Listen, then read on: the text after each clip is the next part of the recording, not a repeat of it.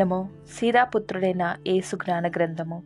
ఇరవై నాలుగవ అధ్యాయము ఒకటవ వచనము నుంచి నాలుగు మరియు ఎనిమిదవ వచనము నుంచి పన్నెండు.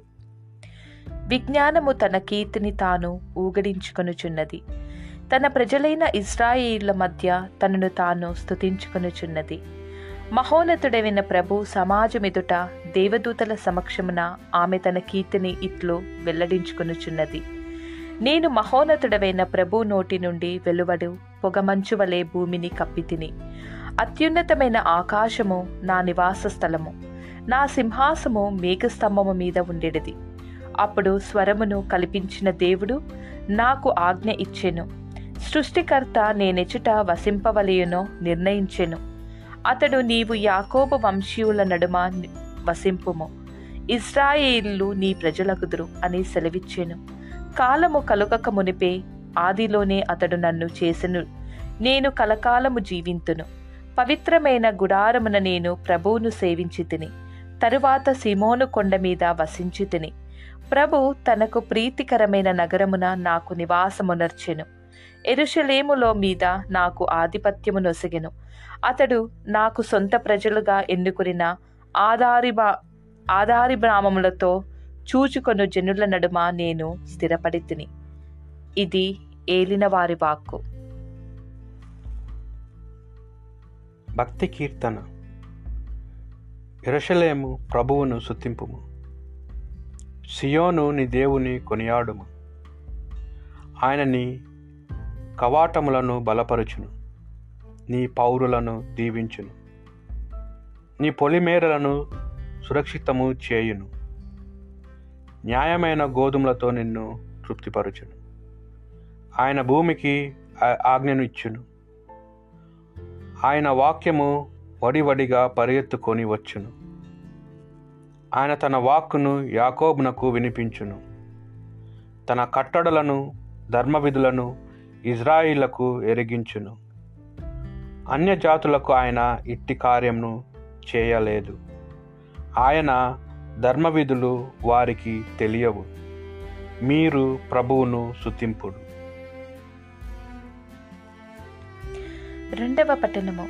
పునీత పౌలు గారు ఎఫీసులకు వ్రాసిన లేఖ ఒకటవ అధ్యాయము మూడవ వచనం నుంచి ఆరు మరియు పదిహేనవ వచనం నుంచి పద్దెనిమిదవ వచనం వరకు.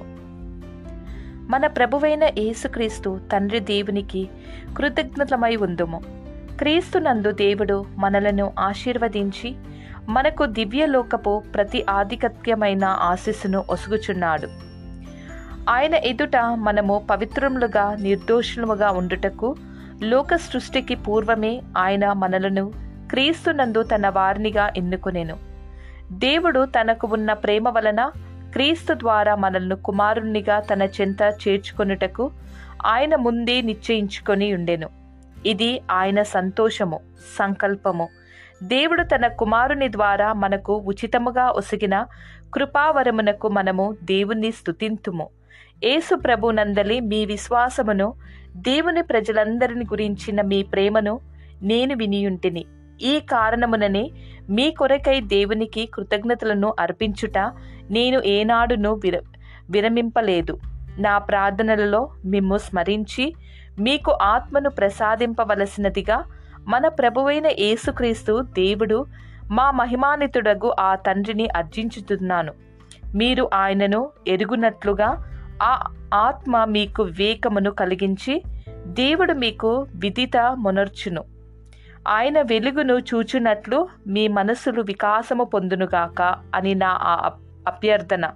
అప్పుడే ఆయన మేము చిరబిలచిన ఆ నిరీక్షణ ఎట్టిదాయో ఆయన తన ప్రజలకు వాగ్దానము చేసిన దీవెనలు ఎంత మహత్కరమైనవో. ఇది ఏలిన వారి వాక్కు. సువార్త పట్టణము. పునీత యోహాను గారి సువార్త. ఒకటో అధ్యాయము ఒకటి నుండి పద్దెనిమిది వచనముల వరకు. ఆదిలో వాక్కు ఉండేను. ఆ వాక్కు దేవునితో ఉండేను. ఆ వాక్కు దేవుడై ఉండేను. ఆయన ఆది నుండి దేవుని యొద్ద ఉండేను. ఆయన మూలమున దేవుడు సమస్తమును సృజించాను. ఆయన లేకుండా సృష్టిలో ఏదీ చేయబడలేదు. ఆయన యందు జీవము ఉండెను. ఆ జీవము మానవులకు వెలుగాయను. ఆ వెలుగు చీకటిలో ప్రకాశించుచున్నది. చీకటి దానిని అధిగమించలేదు.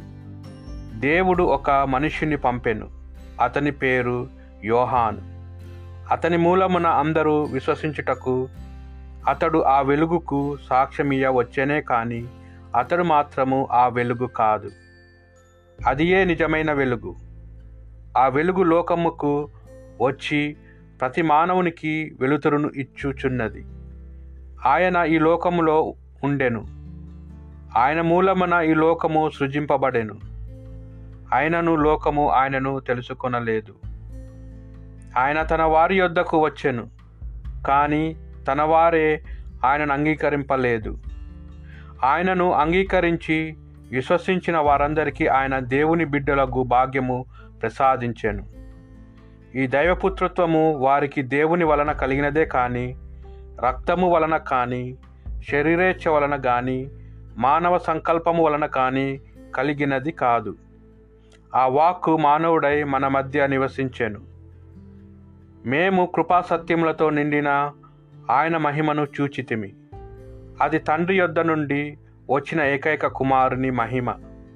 యోహాను ఆయనను గూర్చి సాక్ష్యమిచ్చుచు నా తరువాత వచ్చువాడు నాకంటే శ్రేష్ఠుడు. ఏలయన ఆయన నేను జన్మింపక పూర్వము నుండియే ఉన్నాడు.